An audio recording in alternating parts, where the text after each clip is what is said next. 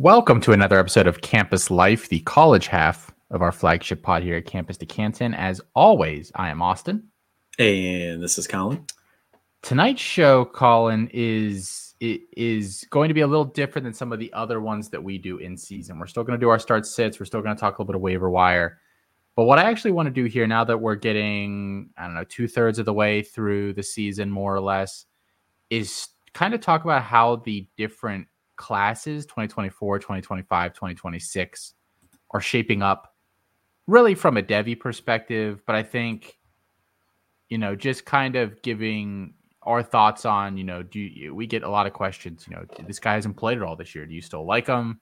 You know, this guy's played really well. How much further have you bumped him up? And I think it's really useful to look within class because it's it, knowing, you know, two or three years out, you know, what can I expect to reload on my NFL team? How long do I have this guy? I think it's, it's a useful exercise. We are going to do two rounds of 2024 rookies tonight. We're going to do one round of 2025 and one round of 2026 split out from each other. How does that sound, Colin? That sounds fantastic. Uh, the 2026 one, I think, is actually going to be oddly easier than the 2025 one.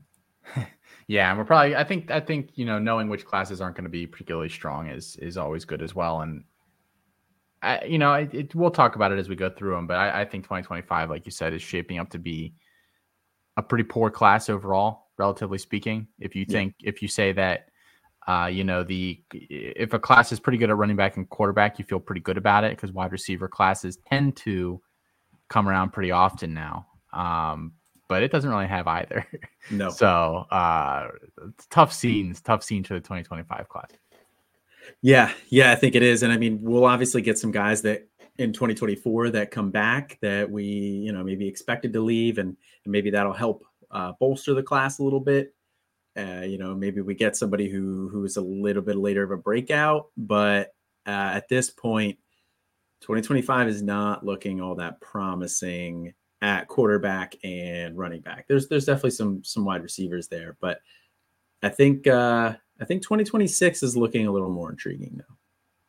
We haven't but, had anybody crap to bed for two straight years yet, which is why 20 we feel uh, pretty probably better about 2026 because we probably would have said That's a similar thing about 2025 last year. You know, oh, it's got Drew Allar, it's got uh, yeah, it's got Quinshon, it's got uh, Singleton. Yeah, yeah, a lot of guys, a lot, a lot of hopefuls, yeah. and those hopes get dashed once they see the field. Yeah, exactly. Um, before we hop into that, Colin, I do just want to ask you. I want to I want to have you put your chef hat on. Oh. We did get we got a specific request. We got so I asked in the NIL channel it the, our Discord for NIL and all 22 members over at campuscanton.com. Um, I said, you know, does anybody have any things they want to talk about? I think some of the questions we got, we got a few questions. Talked about one of them on key takeaways this week. Somebody asked for cooking with Colin, and then we got some other ones that I think are probably going to be better served over the next couple of weeks or off-season questions. So uh, I don't know that we're directly hitting a ton of them tonight. We had a lot of questions on like stashes and what we think is going to happen in the offseason. It's probably a little early to talk about that tonight, um, which, which is why we're not. But um, yeah, we had somebody ask, you know, Chef Boyard Decker, uh, what you've been cooking up lately, Colin. This is a segment that we have not done in a while.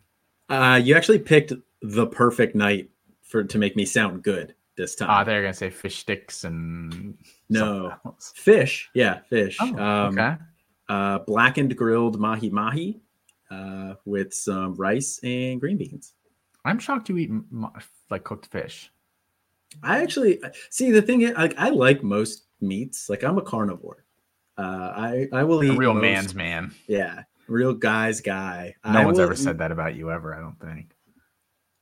Um, it would be hard pressed to find somebody who, yeah, yeah. Uh, but no, I was I, I like most most meats. Uh, I, I, do like mahi mahi. Like I will order it occasionally uh, when I'm out, but a lot of times the the when it's made at a restaurant, like it comes with you know vegetables with it, and that's Which the problem. The that's the kicker. Yeah. yeah. I could do green beans though. I, that I can do. Man, you're just fascinating. We need like a documentary on just your eating habits. keep scientists up at night for decades. We've been we we've been at least uh like you know recording it uh, in these episodes. So you know, we can somebody could go back and clip all the the cooking with Colin segments and, and make a Colin cookbook. This is true. This is true. That would be a funny thing for us to put together at some point. The Colin cookbook comes comes with a robe too. If you you uh, yeah, you know, an extra ten bucks, I'll throw in a, a Colin mm-hmm. robe.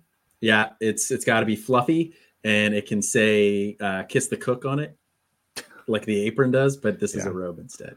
Uh, all right, all right. Well, that's that's enough of that. Let's um let's Do talk. you regret asking that question? No, I I oh. I actually, you know, I I feel like we haven't done quite as many of the non-football related bits lately on this show. Mm, I think true. in season it's hard because we just want to talk about so much and we don't want to dedicate yeah. extra time to other stuff. But the people like it. The people like it. They so, keep asking for, Felix. it, and I swear Felix it's not a, it's not my burner just asking for this over and over again. It's it's really not. We have we have talked to this person face to face that requested it this time, so I know that it's yeah. It, this is a real person. It's not a, can confirm. I can't I can't say whether Colin is you know paying them on the side or not. I just have no idea. That's a possibility, That's, but uh, hearsay, irrelevant. Strike that from the record. Put my lawyer hat on. Bird law. Reminded me of. All right. Um, 2024 class, Colin. Let Let's get into it. This is the one that's coming up here. Maybe not so much use in terms of identifying, you know, names that that are probably mis uh, valued or undervalued or overvalued or whatever other valued. But I do think just giving our opinions kind of on this rookie class coming in. I don't know about you. I don't remember what we did last offseason, but once they're senior, like I don't handle rookie grades or anything anymore. Once they're done in December players, I don't really talk about them much anymore, especially now that I'm no longer on Canton Bound. Yeah, I mean, I, I rank uh, Dynasty over at the site, uh, do some NFL rankings, which you know I don't know if if people actually know, but we do weekly NFL rankings. Uh, you know, but yeah, I, I do all of that stuff. So I, I, like to think I stay pretty up to date uh, on on the rookie classes, rookie you know evals in the off season and stuff. Okay. Sorry, I thought there was more there. That no, dropped no, off, no, that dropped off quickly. Um, all right. Well, let, let let's go ahead You're calling. I actually gave you the 101 for this one. And just I gave you the 101 in this one. I have the 101 in the 2025 draft, and you have the 101 in the 2026. So for no other reason than I just, you know, gave it to you Alternated. first. And I was like, oh, we'll just rotate it. So yeah. Thank you. Um, so why don't you go ahead? You lead us off round one. Super flex, you know, all that stuff, PPR, tight end premium. What do you like? Uh, I mean, this is this is the. I still think this is an obvious choice here, despite you know what you said last week about this player, and I think that it was a very valid at that point in time. But this is solely a rookie draft, and I still think Caleb Williams, quarterback, USC, is the most valuable uh, rookie in in this class, and I you know, Marvin Harrison Jr. is a phenomenal talent, but quarterback is king. And Caleb Williams, I think, is going to be a very good fantasy quarterback. Uh, you know, struggled a little bit here the past couple of weeks, but uh, I think he's still going to be, uh, he's still the safest bet, I think, out of this class. Um, I, I would probably agree. I, I think the 102 is I, I, think the default now is that it goes Williams, Harrison, Maye. Like, let's just say this now. Like, I think that's generally the order that you see there. I think there are instances where I prefer Drake Maye over Harrison, It's like straight up.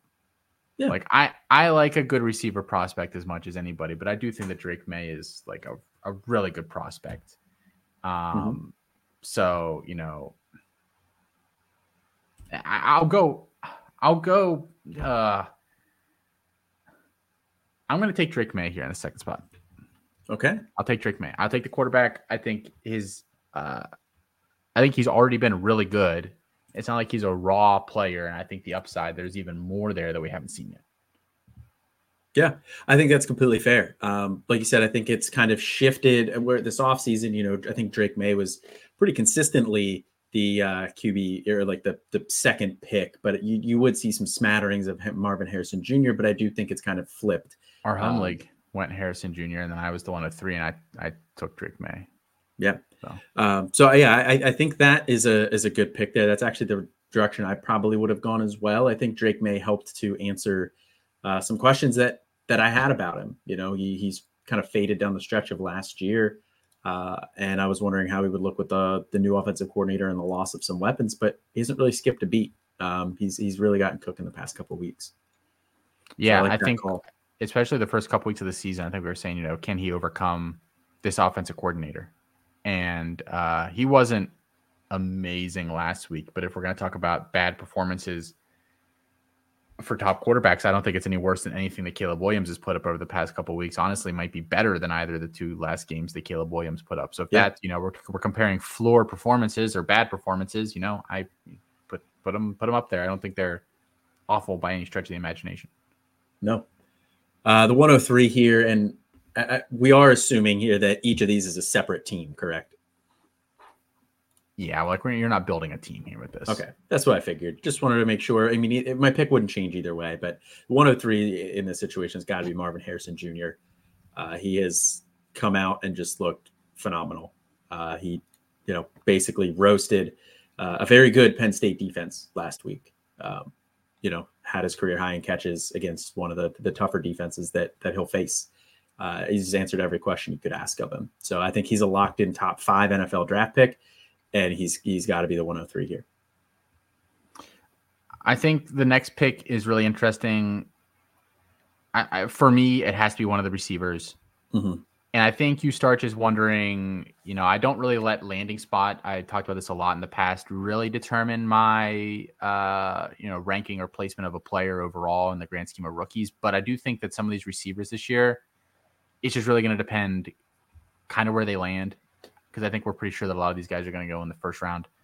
Um, for instance, like I think Emeka Egbuka is is better at what he can do really well than Malik Nabers is, but Malik Nabers is a little more versatile. So depending on what offense you go to, you know, maybe I, or same with you know Odunze, you know, he kind of does one thing, he does it pretty well.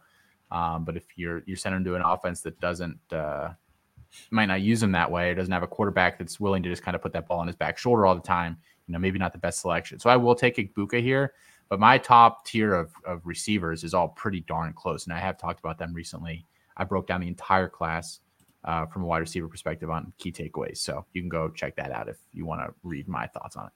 Ooh, I'm gonna have to check that, that one out. Two or three weeks ago, I believe. Hmm.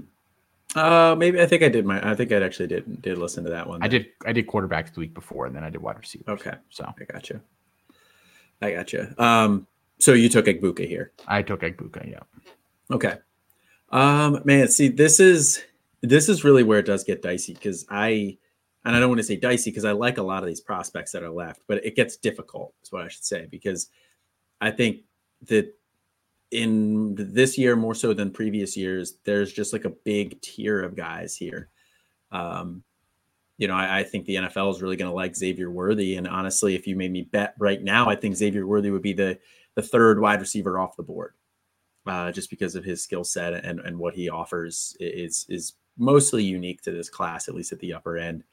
Um, but I am not all that high on Worthy. I have Malik Nabers listed ahead of him, uh, so I am going to take Malik Nabers here. Uh, he's he's been putting together a really nice year, and I think he's been answering some questions that that we've had about him. But like you said, he, has got a, a, pretty versatile skill set. Um, so I, am going to take Nabers here. Uh, I'll take Brock Bowers then. I think this is probably the furthest that he should fall, um, especially because we're you know so it's tight end premium. Yeah, and, that's a good point. You know what he did he yes he's not the biggest player in the world and there is obviously always a risk when you send some of these kind of hybrid guys to uh, coaches who are not so inclined to uh, use players creatively at all. Um, but i do think that bowers outside of maybe a couple of head coaches you can send him to and he'll be one of their better receiving weapons he might not necessarily have kind of the same uh, pension or probability for like the huge explosive play in the NFL. But I think he just is always kind of open ended underneath stuff, kind of like Kittle is. And Kittle yeah. kind of tends to be banged up, but just like you can hit him if you hit him in stride underneath, he can really bully and muscle his way past some guys for some some pretty nice yardage. And I think that that's kind of what Bowers is going to end up doing in the NFL too. Just won't you just don't want to you know you're if you're lining him up, you know on the line of scrimmage in line 50 times a game. That's not usage. You want to see him in the slot, you know, in the backfield, kind of, you know, just moved all over the place to kind of create mismatches. Yeah, that's the type of player he is. He's a versatile chess piece, and and you hope that whatever team takes him utilizes him that way because they're going to take him in the first round. Like I think he will be a first round tight end. Um, so my next pick here, I, I, I think I got to go Xavier Worthy. Um, there's a couple other guys in this class that I, I have pretty close to him, um, but like I said, he he offers that unique skill set, I think he has a a very key signature trait here um, that he can hang his hat on, uh, and I think it'll it'll translate to the NFL. Um, he's very good deep threat, so I, I think I'm going to take uh, Xavier Worthy here. All right, then I will take. Um, I'll go Odunze here. Um, you know, I think the athletic package is pretty solid. Is he a little limited after the catch? Yes. Is he a great route runner? Not really. But some of the stuff like he is a he is a poor man's Marvin Harrison Jr. in terms of don't, you know don't let his like, dad hear that. Yeah. Um let's have him on the show sometime. Um like just the back shoulder stuff with him is pretty automatic. And I think, you know, if you can put him in an offense that is willing to use him that way. He's, you know, quote unquote, always open because you kind of just put it in his vicinity and he'll, he's got pretty good body control, pretty good hands. You know, he, he, he will adjust to it. Um, all right. Yeah. I mean, I'm going to just keep continuing the, the trend of, of wide receivers here. Honestly, um, I'm going to take Keon.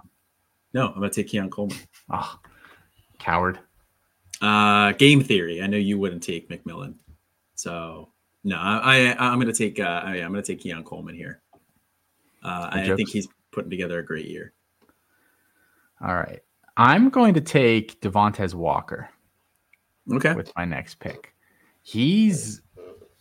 I mean, we talked about this last week. We don't need to rehash this. We both dropped him a little bit. I think one of us maybe dropped him a little too far, but the reasoning I at least got. Yeah, I, I, I, was, I stand by that. We didn't know what was going to happen.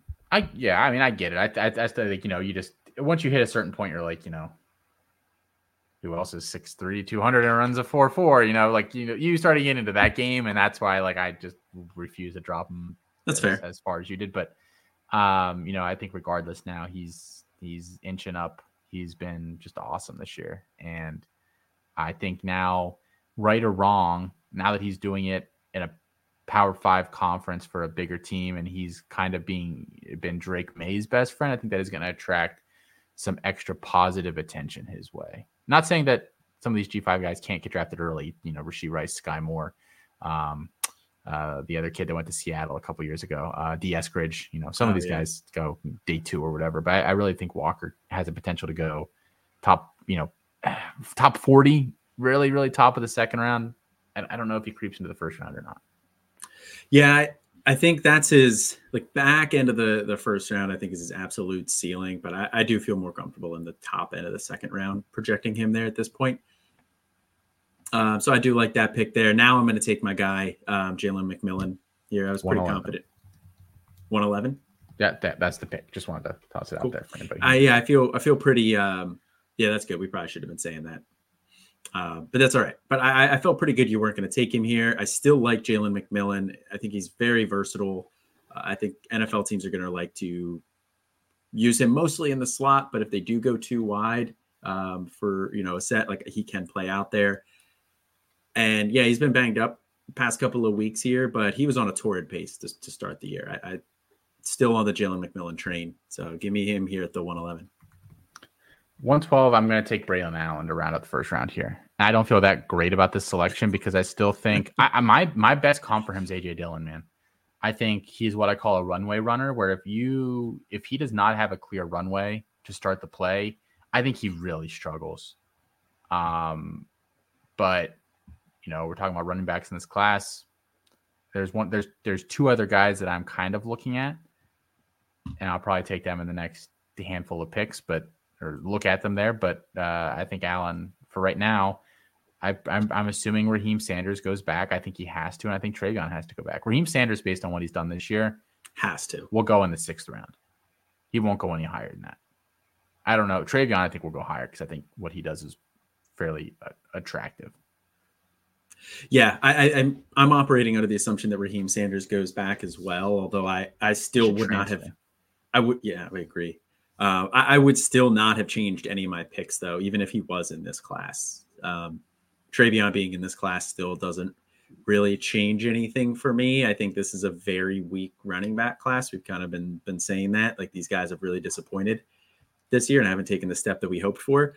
Whereas it's it's been the opposite for the wide receivers. Like any of these guys that we kind of had some questions about have have kind of answered those and have have looked good. Um. So this next pick is going to be tough for me let's just let's the, the, first round real quick, just really quickly. And this, you know, the, I'm not going to name the, the, the, pick number here because it's not that important. But here's what we got: Caleb Williams, Drake Maye, Marvin Harrison Jr., Emeka Egbuka, Malik Nabers, Brock Bowers, Xavier Worthy, Rome Odunze, Keon Coleman, Devontez Walker, Jalen McMillan, and Braylon Allen. There's your top twelve. Yeah, one running back. McMillan, That's maybe, wild. But yeah, I mean, but McMillan's my guy. I got to stay hashtag on brand, you know. I guess. uh, the next pick here is is really going to be tough for me. I I don't know if TreVeyon comes out or stays, but he is 2024 eligible, so I I'm going to operate under the assumption that he is going to come out at this for the purpose of this exercise. So I'm going to take TreVeyon Henderson here at the 201. And last year, if you had said you'd get TreVeyon Henderson at a 201 in a rookie draft, people would have laughed in your face. Uh, but that's that's where we're at at this point. And I don't love the pick here, but I still think an NFL team is going to uh, like his skill set. I still think he's going to be a day two running back if he were to come out. So the, the investment's going to be there. Uh, we'll see how it ends up playing out once he actually gets into the NFL. There are three quarterbacks that I've said I think are in the running for my QB3. And I'm not going to go into all the detail and reasoning, but I, I laid it all out on, again, key takeaways uh, in the article and then on the podcast. I talked about it a lot a couple weeks ago. But those three players were JJ McCarthy, Michael Pratt, and Michael Penix. I don't think there's anybody else that really is even close to that group overall. So I if one of those quarterbacks were here and one of them has gone in the first round, they would I probably would have taken them a couple picks ago. But let's go with my favorite of that group right now. Let's go with Michael Pratt. I knew that was going to be your favorite out of that group. He's a really interesting player. The thing, the, the the things that I was kind of looking at beyond just you know my my eyeballs, uh, accuracy, aggressiveness downfield, and ability to avoid sacks and avoid pressure, and you know have pressures not turn into sacks. And Pratt was amongst the best in the class at actually almost all of those, or ranked near the top in all of those categories. Um, as did essentially McCarthy and Penix. Penix was not as good at the sack avoidance, um, but you know accuracy was was uh, pretty good. So um, yeah, I'm going to go Pratt here. I think NFL teams will like him. You see some of these guys that I kind of trust saying recently, like you know when Tulane is playing, um, you know, like, hey, actually, people, the NFL kind of really likes Michael Pratt, and it's the right account saying it, so that it it makes me interested. I I think it's going to be really interesting to see what the NFL thinks about Michael Pratt because, like you said, he has been getting a little bit of buzz.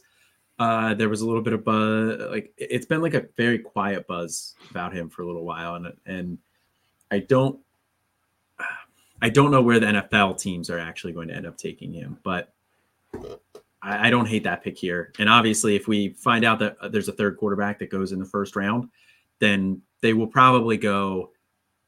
I would probably take another first round quarterback over McMillan. Um, that maybe over Coleman and may probably in that range. Yeah, I think um, that's where I would have been looking as well. That range of player right there. Yeah, but we don't know at this point who that is. So I'm not going to take that gamble because I don't really like any of them that much. Uh, but at this point, I'm going to take uh, Troy Franklin, the wide receiver mm. out of Oregon. Okay. Uh, I think he he's looked good this year, and and like I said, I'm a little upset with myself that I didn't pick him to be my um, player who's going to help himself the most this year, if for nothing else, because he was going to be the lead, like the main wide receiver in that Willie Stein offense um, that we liked, you know, from UTSA and now transferring over into the Oregon offense. Um, but I think he is has the potential to be a really nice number two wide receiver in the NFL. I don't think he's going to be a lead guy, but I think he could be a really nice number two, a really nice complementary piece.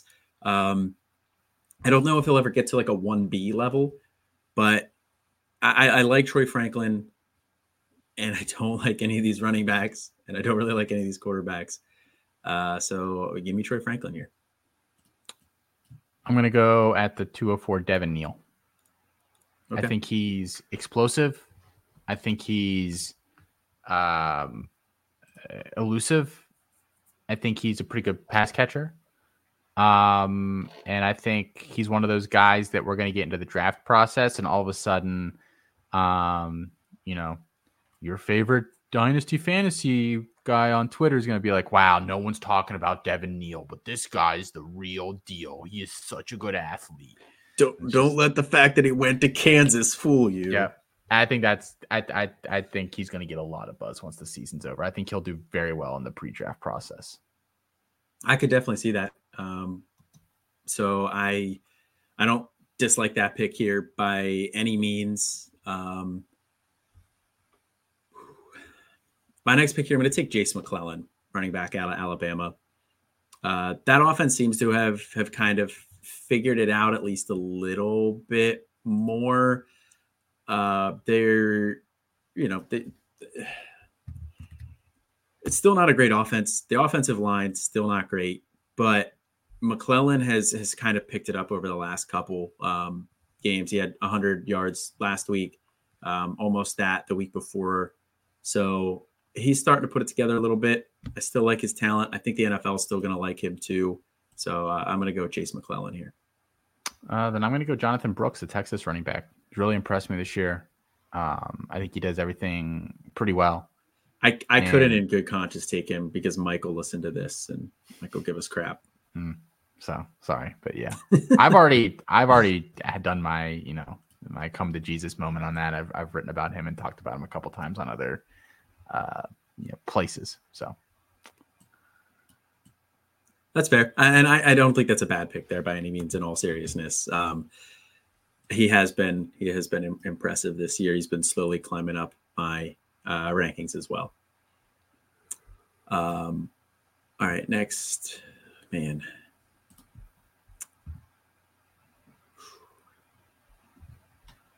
It's getting tough. It's getting we tough. Gotta, we gotta make some. I'm gonna take I, I don't I don't love it, but I'm going to take JJ McCarthy here, uh, quarterback at Michigan. I I agree with you. I think that he is firmly in that conversation for the number three quarterback in this class.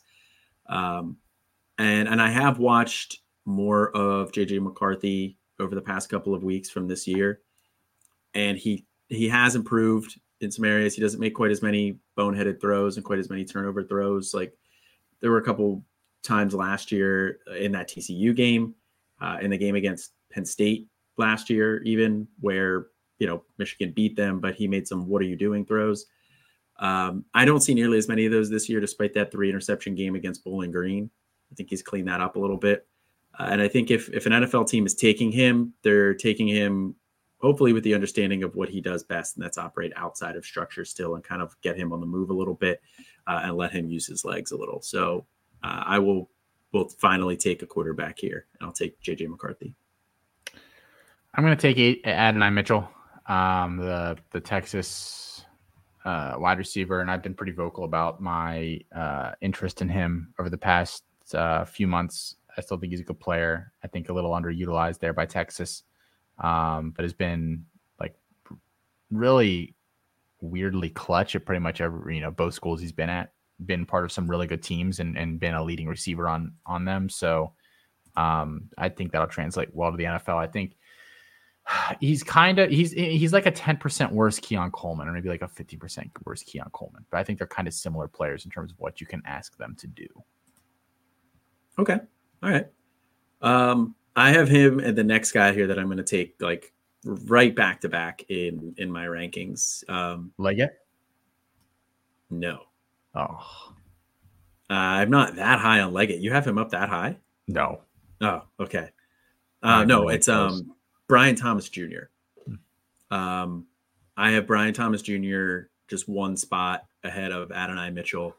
Uh, I really like what, what we've seen out of Brian Thomas Jr. this year. I mean, I think he is ultimately going to be kind of limited as far as what they're going to ask him to do in the NFL. Like, I don't think he's like a true X. Like, he wins really well down the field, but uh, he's almost more of like a, a, deep threat field stretcher guy than like a true X. So I think he's going to be a good complementary wide receiver in the NFL level. I could see him having like a Mike Williams esque career. Um, but at this stage, you know, that's that's a pretty solid get, and I think the NFL teams are going to like what he was able to do this year. I have a hard time picking my next one here because um, I'm I'm between a couple players. Let's go again.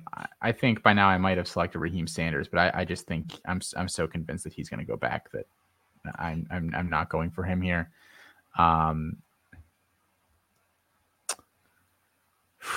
let's go. Let's go. Uh, let's just go Michael Penix Jr. He's the, the third okay. of the kind of those three, you know, quarterbacks I think are going to be in contention for that QB three spot. I, I think every player here at this point kind of has their flaws, and there's a legitimate chance that Penix doesn't, as we've heard from you know, Brugler and some of these other guys, the NFL might not really care for him much at all. Um, but you know, I, I, think just hedging my bet there that he, he could go early enough. Uh, I'll take him there. Okay. Yeah, I mean, I think that's a solid that's solid pick at that point. Um, I like him more than Will Levis from last year. So, for what that's worth. Uh man, for my last pick here, this is tough. I, I'm going to operate under the assumption that Raheim Sanders is going back as well. Like I would have taken him earlier if, if he was. Um, but I, this is tight end premium, so I'm going to take Ja'Tavion Sanders uh, at this spot. I, I, think honestly he's a candidate to go a little bit earlier uh, as well. I think he is a a pretty complete tight end, uh, and you you can ask him to do a lot of different things. I, I think he'll end up being a top 50 pick probably close to that 50 mark, but I think he'll ultimately be a top 50 pick in the NFL. So uh, I'll take uh, Ja'Tavion Sanders here. Um. All right. So then my last pick. This is the player I really didn't want to take last time. Uh, I'll go with Trey Benson. He's my next highest running back. I think any of the running backs you're talking about in this range, Benson, Corum, Shipley, Donovan Edwards, who has just fallen totally out of favor for for most people. I think I think they all have severe, severe flaws. You can even dump, you know, Marshawn Lloyd into that category. I was waiting to hear if you'd mention him. Um, I, I, I think all those players have severe flaws. Um, I, I, know one guy that's been getting some hype that I just don't really believe in is is um, um, uh, Bucky Irving at Oregon. I think I've made my thoughts on that pretty clear over the past few months, and really, I don't know that there's much that he could do to change my mind. I think the size and the he's not a top tier athlete, and I think that ends up being limiting for a player of of his kind of skill set. There's really not another interesting running back in this class. Wide receiver, I think we've kind of hit the point there where now you're getting into some speculative guys. You know, you're talking your your Jamari Thrashes, your Corleys, your your Tory Hortons, your Antwane Wells, Elijah Badger, um, uh, you know Roman Wilson if you believe in him in there. Like I, I, that's kind of the cluster that you start talking about. Don't feel great about any of them. Xavier Weaver. Oh yeah, I, I sorry, I thought I said Xavier Weaver. Yeah, you might uh, have, and I was just not I, listening. No idea, no idea. They're all in there. So yeah, I think there's there's some interesting players in there. It could even be a tight end that sneaks in um, if someone you know Dallin Holker or something goes way early. Um, that's certainly possible. Um, yeah, that's actually so, as I was looking at my Devy tight end rankings, which I hadn't updated in, in probably too long. Um, I had Dallin Holker at 19, and I'm like, man, I this is Devy tight ends too. I'm not even talking C2C. I was like, man, I got to move him up over so many of these guys that are ahead of him. I have Holker top 10 for C2C tight ends now. Um, and I actually I don't know if I've adjusted my Devy tight end rankings or not. I have to take a look, but um, yeah, I'm, I'm I'm pretty in on Holker at this stage. I think you know if you're talking about guys that have future NFL you know, NFL futures and you put them in the same tier as the uh, Ben Yurosek, Luke Lachey kind of guys that you know are, are, probably more traditional molds of tight ends that are just outside that elite uh, kind of grouping. You know, there's some other guys in there too that I think are interesting. Guys like R.J. Maryland, uh, Arlis Boardingham, but you know, Jaheim Bell maybe even, but none of those guys are like traditional tight ends, at least not at this stage. Yeah. Yeah, I would agree with that. All right. So the second round, real quick, just to put them all in one spot here for us TreVeyon Henderson, Michael Pratt, Troy Franklin, Devin Neal, Jase McClellan, Jonathan Brooks, JJ McCarthy, Adonai Mitchell, Brian Thomas Jr., Michael Penix Jr., JT Sanders, and Trey Benson. So that's our our, our two rounds. And I think any other honorable mention guys you kind of want to toss in there, Colin, is you know, if they get really good draft capital or, you know, you know, test really well or, or something else that we could be uh, interested in, in, in kind of around the end of that?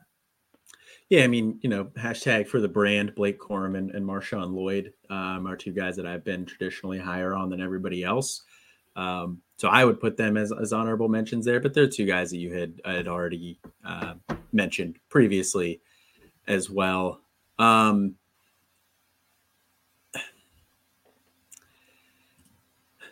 there's not really anybody else that I would throw in there.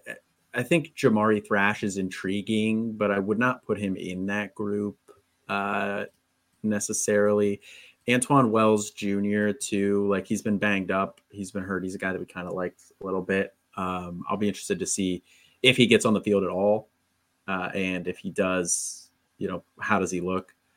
So those are the only other two names that I'm looking at my list here that I think would be worth even mentioning, but I don't think I think that's a pretty good list on our end so far. I probably wouldn't put those guys into that category. No Jayden Daniels or Bo Nix. Man, I don't I don't fully understand the the Jayden Daniels love or like where that's coming from. Um, I mean, he does look better than he did last year, but I still don't really see an NFL caliber starting quarterback. Uh, the same with Bo Nix. Uh, I don't remember. I don't remember if it's Felix or you or, or who exactly it was was saying like uh, Bo Nix is like a lot like Mitch Trubisky. Me, that, you. that's me. I mean, Felix might also be making that claim, but yes, um, what he reminds me of. Gotcha. All right, uh, let's go to 2025, Colin. Uh, we're just gonna do one round here, and we'll drop some honorable mentions. I think you know, let's let's figure out how this class is shaping up overall. Um, I'm up first, and that's just you know you can tell that I didn't I didn't arrange the picks to benefit me here because you know. well, I think this is an obvious choice. I think. You think? Mm-hmm. Only who do, you oh, think, who do you think it should be? I think it should be Nick Singleton, and he has looked human at times this year. He looks like he's almost being too patient. Um, he looks like he's trying to overcorrect a little bit and dancing around a little bit too much, where he just needs to use his speed and hit like the hole. But given the state of the uh, running back position, I think he's clear cut the top running back. Where there's like a couple wide receivers that I have pretty close and I would be okay with. All right. So well, I'll I, take Evan Stewart 101. Okay. But I appreciated your thoughts. Um, I, I, it's a fine argument, but I think Stewart right now is the most kind of locked in uh, for sure. Like I feel like this skill set in the NFL is going to work really, really well. I think the Garrett Wilson comparisons are pretty apt at this point, and he might not perform that well down the stretch here this season because of the quarterback situation there with Weigman being out. I think I feel pretty good saying he won't. but uh, I mean, they, they, they, so Texas A&M has like one of the weakest schedules in the in the nation down the stretch. So there are there's just a chance that you know just get some nice production based on that fact. But Fair. um, but yeah, I'll, I'll, put him at the 101 here. It's pretty crazy that you know he's not a generational wide receiver talent, but there's no quarterback or running back that I put there at the moment, really. Yeah, there's no quarterback that I would put there. That's really where it, where it comes down to for me. And I I like Evan Stewart. I have moved him up to my wide my Devy wide receiver three. He's just behind Emeka Egbuka, and I would t- completely understand an argument of putting him at two. Um, so I, I I don't no no qual no qualms with your pick. I'm gonna go Nick Singleton for all the reasons that I laid out before. Uh, I think he has the best chance in the next two, maybe even three years at being a first round running back if there is one. I'm not even saying that there necessarily will be. I think the race for like the 103 to 105 range in this class is the spot that looks kind of appealing right now because there are a couple names where I, now that I'm this far into it, I'm a little more, uh, I'm a little, I'm a little more fine with, with, uh, you know, picking one way or the other. I'll take Judkins here. Okay. I'll take Judkins here. Um, still not a quarterback that I love. And you know the other wide receivers, I think there, there's there's enough uh, options that um, but not another running back after Judkins that I love.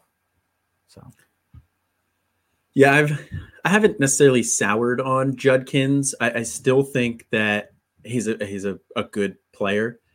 Uh, he was banged up a little bit in the beginning of the season. It looks like maybe you know now he's getting healthy, so we're starting to see him break out a little bit more. Uh, but I still think he's just a good running back, which is nothing wrong with that at all. But I think maybe people overcorrected a little bit and propped him up a little bit too high this offseason, where I think, you know, we're starting to see him settle into like, okay, he's just a really good running back, and that's okay. Uh, I'm going to take Luther Burden here. I would be between Burden and Stewart. Um, I would have taken Burden at the, the pick ahead here. I, I think Luther Burden is showing a, a, lot of, of what we wanted to see, and he's answering some questions. And I think he's going to translate well to the NFL you know, the, the NFL has been looking at that, you know, Deebo Samuel, like running back, wide receiver hybrid type of a guy. And I, they're kind of skewing away from that a little bit, but I think Burden could fill that role if he wanted. But I also think he he can fill another a number of other roles too. I think he's he's a really versatile player, uh, and I think the NFL is going to like him. All right, Colin, it's time for QB one. Conner Weigman, come on down. Wow. Wow. Okay. I've had Weigman above Allar for a few weeks now. Um, so this isn't a reaction to the Ohio State game. I think he's a better player. I think Allar. Um, things the things that I've said to Colin as a Penn State fan to upset him uh, have been kind of uh, excessive, but I really do think that he has not been very good this year. Outside of you know a drive here or there, um, just quite frankly, flat out, um, not very good at all. So, uh, and Weigman, I thought did look pretty dang good. Uh, I think the big thing that holds Drew Allar back at this stage, beyond you know the offense, the situation, that is what yeah. it is. That's not going to change. But let's evaluate the player and how he's adjusting to it. I think he is too unwilling to you to to to use the athletic gifts that he has often. And I think it's kind of like Dante Moore. It's just an unwillingness to do it. If he wanted to, he could play like Big Ben, like Josh Allen, but yeah. he does not op like he and I I don't think this is just the offense because even some of these guys that are a little more, you know, want to get outside the pocket when things break down, they will just do it. He does not. He has barely done it at all this year. I don't think he wants to play that way. And I think that's where a lot of these the value on him comes from. Conner Weigman, more than happy to do that. And I think that's going to be the difference between those guys moving forward. Give me Weigman. Okay. Uh, I think that's that's very fair. Criticism of of Drew Allar is is fair. We we've talked about it a lot privately. I'm not entirely sure how much of it is him and how much of it is the just terrible bland vanilla play calling uh, and the other pieces around him. Um, but I, I think that the criticism is totally fair. I I have Drew I I have to do some some work on my at the top end of my Devy QB rankings because I I'm about this close to having Malachi Nelson as my Devy QB three, and we haven't even seen him play, so uh, that feels reckless almost. But I don't love anybody else, so I, I don't fault you on Weigman there. I'm gonna take. Man, I'm going to take Drew Allar here. And it's really only because of the upside. There's one other player that I was really debating between those two, and I think you're going to take him next, so I'll let you talk about him. Uh, but Drew still has all the raw physical tools here. So I think at absolute worst case scenario, he's like a Will Levis. Like I think that's going to end up being his his floor uh, in terms of what the NFL thinks of him and sees him as. I, I still think he he's going to be in the conversation for a day one quarterback. They got to get that play calling figured out though. Interesting. All right, I'm going to go. I'm gonna go Antonio Williams here. Yeah, that's the other guy I was debating on. I was pretty confident you were gonna take him. Um, and there are a couple receivers here that I think you can. Well, there's one other receiver that I think you can kind of put in the same sentence as him, based on what we've seen the past two years. Um, but I still think Williams has really been making the best of what is just so very obviously a very poor passing game, and I'm not sure what the issue is because they, you know, went out and found a new offensive coordinator rumors that he's not allowed to unleash quite like he wants anyway. What's the deal with Cade Klubnik? I think the offensive line, they've just done such a poor job recruiting and developing that some of the other stuff just might not matter because the situation's so bad there. Um, but I, I, think Williams is kind of what the NFL really, really likes nowadays. I do think that he can develop into a, you know, Brandon Aiyuk-ish type player in the long term. I think he might be a guy too that kind of follows that career path where it takes him a year or two to kind of get his feet under him. But he's got all the skills, really good athlete, um, and I think he can kind of play all over the place as well. Yeah, I think that's very fair. Um, like I said, I, I was between him and Allar. Ultimately, positional scarcity. I think I'm going to go quarterback there, but I don't hate that Antonio Williams picks Antonio Williams pick at all.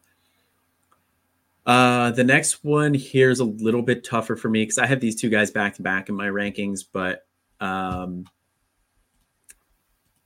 I'm going to go with Tet McMillan, the wide receiver for Arizona.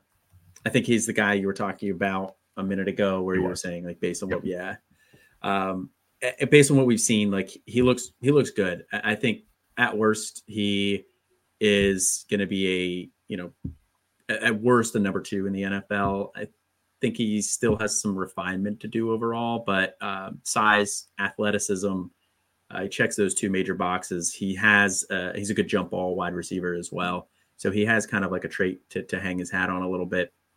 So I'm going to take uh, Tet McMillan here. Where and this is where the man, this class is kind of really poopy. Uh, starts coming into play because there's like just nothing that's appealing as I'm looking through everything here. So I can tell you who my next highest rated guys are in the class at every position.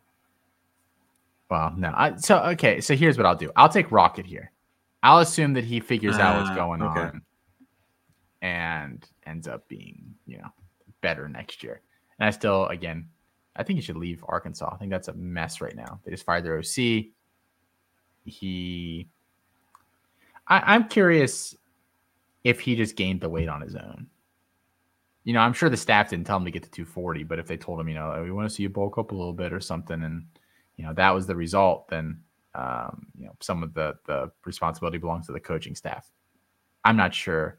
We probably will never really know, and maybe the injury. I think the injury is you know impacting him as well. Um, but yeah, I, I I think he'll end up being a mid first round guy the next year if he returns and you know does anything like we think he can mid first round um, rookie. rookie. pick. Okay. Yeah. That's I mean, I don't think I if you're in a C2C startup right now, where would you take him? I wouldn't take him before the third round. Even though I have him ranked, you know, still fairly high, I just wouldn't be able to do it. Because I think in terms of drafting, you're kind of looking like if Raheim Sanders has another bad year, there like there there's no value there anymore. It's all gone. Whereas you can take kind of one of these ascending guys that hasn't really played yet. Like I would, I would, and maybe I have to adjust my rankings here, but I would rather have Cedric Baxter or, you know, one of these other guys that if they play poorly or aren't, you know, amazing, let's say, I think they still get the benefit of the doubt for another off season, whereas Sanders absolutely does not. I, uh, I, I announced it on, uh, I, have recorded, um, uh, back to Devy earlier today with, uh, with Mike uh, obviously, going to be released later on in the week on Wednesday, like normal. Uh, but I did say it on the show. I, I moved CJ Baxter up to my my Devy RB two. Wow, two. Okay, interesting. Just because of that, basically. Uh, that's a big part of it. Yeah, honestly, the other running backs there just have not looked good, as good as we we hoped, or as good as we thought they were. And CJ Baxter has gotten on the field. Um, he's gotten some work in. He's looked solid. Um, but Jonathan Brooks obviously looks great and has been keeping him at bay longer than than we kind of thought he would. But yeah, value retention I think is going to be a big thing with, with with Baxter there and safety. Fair enough. Uh, my next player I'm going to take here is uh, and Brown, the wide receiver for Kentucky. I have him and McMillan back to back in my rankings. Um, I, I, still think he has a a, a, a skill set to hang his hat on in the NFL as well, and it's that's that speed uh, and the athleticism because he is good with the ball in his hands. He's a very good punt returner. Um, so I think I could see him at worst being a guy that offenses will draw up some specific plays for to, to get, but I think he can also be higher than that. I think another um, very good complementary wide receiver. All right. Um Wow, this is really really tough and I should have been thinking more about where I was going to go next here. Um but you know, alas, I'm an idiot. Um Man, there, it it's really really thin at this point. Let's go. Holy crap, man! Like legit, I, am just looking at these rankings, and none of this is appealing at all. I have one um, name left that I'm like, I I kind of want to take this guy here, and then after that, I I'm with you. Yikes, man! Yikes. Um, let's go, Trevor Etienne. Okay. You gonna take Kaytron? No. Okay. Uh, they're they're like I, I think I have Kaytron a couple spots higher, but it's all kind of the same tier. And you know, I I think the the thing's gonna help Etienne is I think he just has a chance to lead his backfield more. Not that Sunbelt Billy will ever do that. That's not what he believes in. but I think that Etienne would have a better chance to lead a backfield than Kaytron would. I mean, Kaytron leading a backfield means that Singleton's been injured. So yeah. like leading a backfield, not you know, he got six more touches on the year. Like right. 60% split of the backfield at least is kind of what I, am referencing there. So you gonna take Shedeur? No. Um, Travis Hunter. Okay. I'm gonna take Travis Hunter here. Uh, I still think that there is a possibility that he ends up being a corner at the NFL level. And I still think he needs to clean up a little bit at the wide receiver position. But I mean, he's looked he's looked pretty good. Uh, better than I was honestly expecting as a wide receiver this year. Uh, when he's been healthy, he has. There have been times where he's operated as as their clear number one wide receiver, uh, and that just is a testament to the the level of athlete that he is. And the NFL is going to love him, whatever they take him as.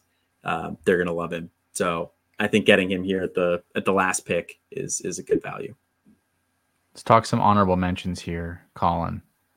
And I think it's tough because there, there's some other players that we probably didn't mention in the, the first draft, but they could go back to school and could probably sure. have factored in here. Guys like Kyle McCord and Quinn Ewers, you know, with Ewers getting the shoulder injury now, does he come out? I know they said he's going to come back this year, but uh, you know, whatever there. Shedeur, as we mentioned, mm-hmm. um, you know, and then I think you've got guys like Cameron Ward that you know potentially are back. I believe he he has another year there if he wants it. You know, Riley Leonard. There's some of these guys that you know Maybe, maybe they Kyle McCord slash Devin Brown.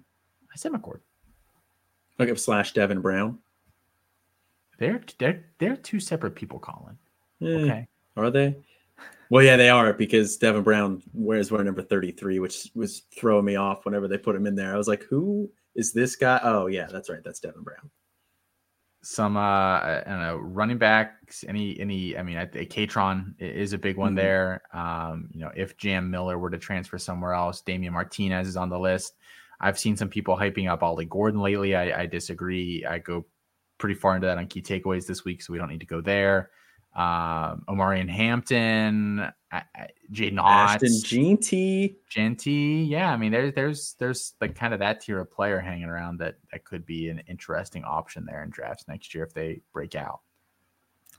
Yeah, and I think at the wide receiver position, uh, Isaiah Bond has been starting to turn it on a little bit for Alabama. I know he's been your guy. I think he's worthy of an honorable mention here. Um, I, I think obviously, what Golden is the other receiver I think that's kind of around there. Yeah, yeah, Matthew Golden. Uh, I think that there's some other guys that potentially could come back. Some other guys that like a Malik Benson, uh, I think is in that conversation, depending on what he ends up doing. He's been getting a little bit of run this year. I think Jeremy Bernard could potentially be in that conversation. What about Ja'Lynn Polk too? Yeah. Yeah, and Ja'Lynn Polk, both of those guys. Now Polk could come out this year if he wanted, but yeah. Um, I, I, think both of those guys can be in that conversation. Um, Squirrel White's starting to turn it on a little bit too. I, I this is probably a little rich for him just because he's so small, but he's got such good speed that I could see the NFL liking him. Um, it's probably a little high for him, but just a name to toss out as well. And then Oscar Delp at tight end, depending on what he ends up doing when Bowers goes. Yeah, tight end will be interesting.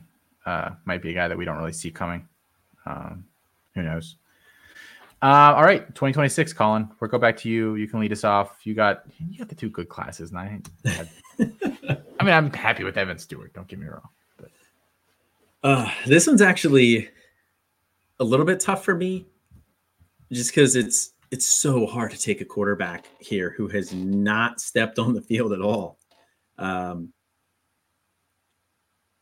man, then don't really do hard. it. Then don't it's do really it. hard. I wimp. I, I'm gonna do it. I'm gonna do it. I'm gonna take Malachi Nelson here. Is a Lincoln Riley quarterback. I've really liked him coming out. He's actually my highest graded quarterback in the last three classes. Um, I, I, thought he looked really good. He's one of the most accurate high school quarterbacks that I've, I've seen in, in quite some time. Um, so I really like his skill set. Perfect marriage with Lincoln Riley. He's going to have just a stupid amount of weapons uh, with Duce Robinson, Zach Branch, and assuming Makai Lemon stays at wide receiver and doesn't move to corner. Um, so he's set up for success. So I'm going to take Malachi here. Lemon got some offensive snaps this week, so I'm assuming that that was like a one practice dealio. Um, okay. Good. So I don't know what that was all about. I, that would have been a perfect buy window because I, I still like Makai Lemon. Um, so you're gonna go Nelson. Man, I just don't know. Um, I'll take.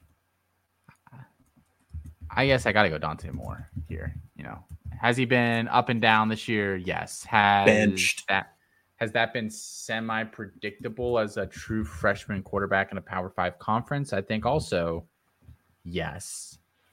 Um, I'm a little confused why they benched him this week of all weeks because I think against Stanford, yeah, yeah, Stanford, so Stanford's confusing. a confidence boost kind of team, yeah. right? Like I that that kind of threw me off a little bit. I'm not really sure what they were thinking there, but um, you know, I I still think you know he'll develop, he'll be fine. You know, these are these are early blips on his radar. So Dante Moore second.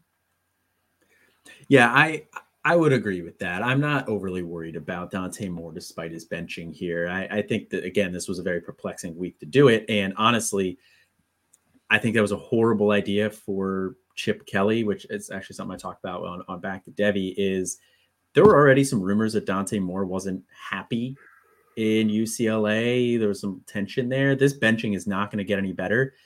And there's going to be a lot of teams going into trying to find somebody in the portal, um, like Washington, Oregon, Michigan, Notre Dame, Alabama potentially as well, Miami potentially.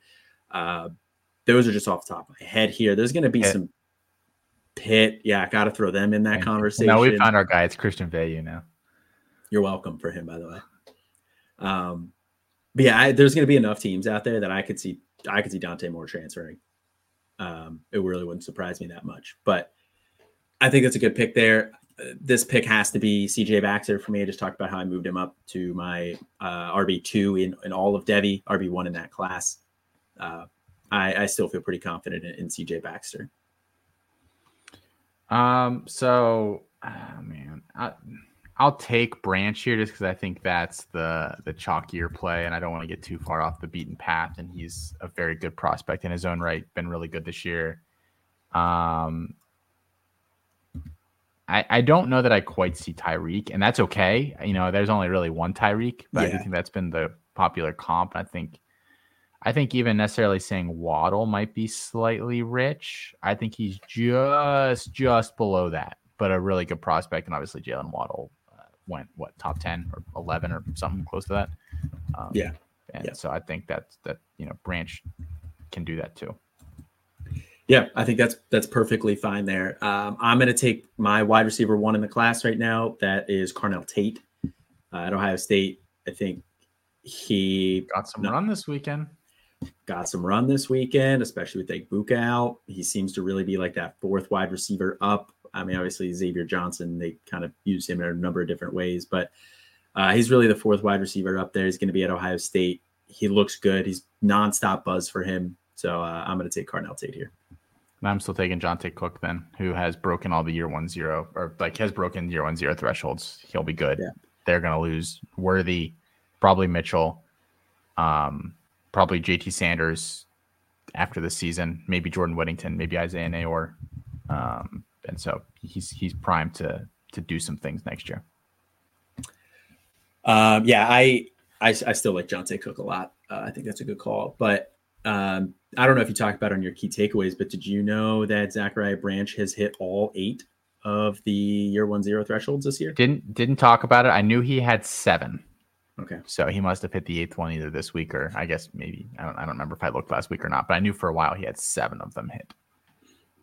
He has five rushes. He hit all of them according okay. to the site, according to the year one zero tracker. It's flawless. I think five rushes was the one he didn't have last time I checked. So he must have. That's fair. He, he might have. Um, man, this is this is where it gets tough. I I'm going to take Justice Haynes, running back for Alabama. It's still based on his projection. He has not seen the field really at all. But I think McClellan leaves. I I don't know what Roydell Williams is going to do, but he's more of like a complimentary guy. I think there's a very real chance Justice Haynes takes over this backfield next year, despite Jam Miller being there and being very good in his own right. I don't feel super confident on it though, but I feel better about him than I do any of these other wide receivers. I'll take Kaleb Jackson then. Uh, LSU running back. I'm pretty high on him. He grew on me pretty, you know, late in the process because of his athletic ability. He's looked really good for LSU this year. Um, I think there's a real chance that he, if he, you know, I, I don't know what's going to happen with some of the guys in front of him. I think a lot of them can come back. Logan Diggs kind of being the main guy that's really had that job. You know, does he come back to LSU for one more year? He could. If he doesn't, I could see Kaleb Jackson, and I do think by the time Kaleb Jackson leaves, he has at least one just huge season for them, like 1500 scrimmage yard kind of seasons, because um, he's just that athletic and that physical.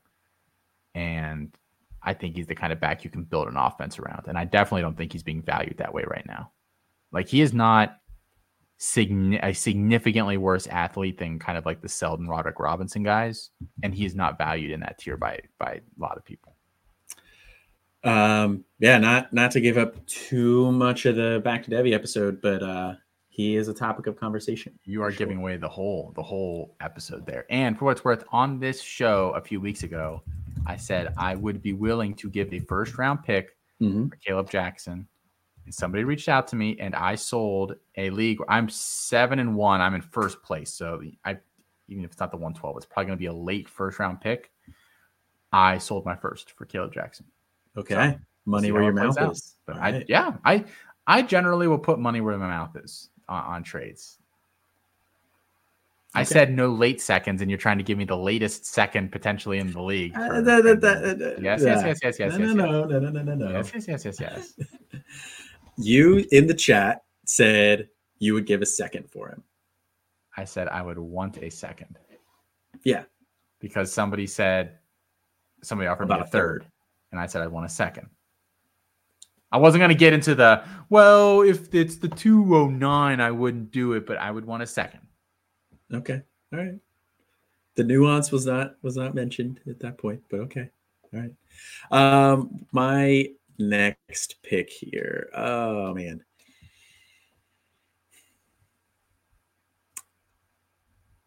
I oh, man, this is tough. So my next guy by my rankings it's not necessarily a guy that. Come on, All right, I'm gonna do it. I'm gonna do it. You know, I'm gonna just do it. Roderick Robinson, running back out of Georgia. Um, he got on the field a little bit earlier this year. Then he's been banged up.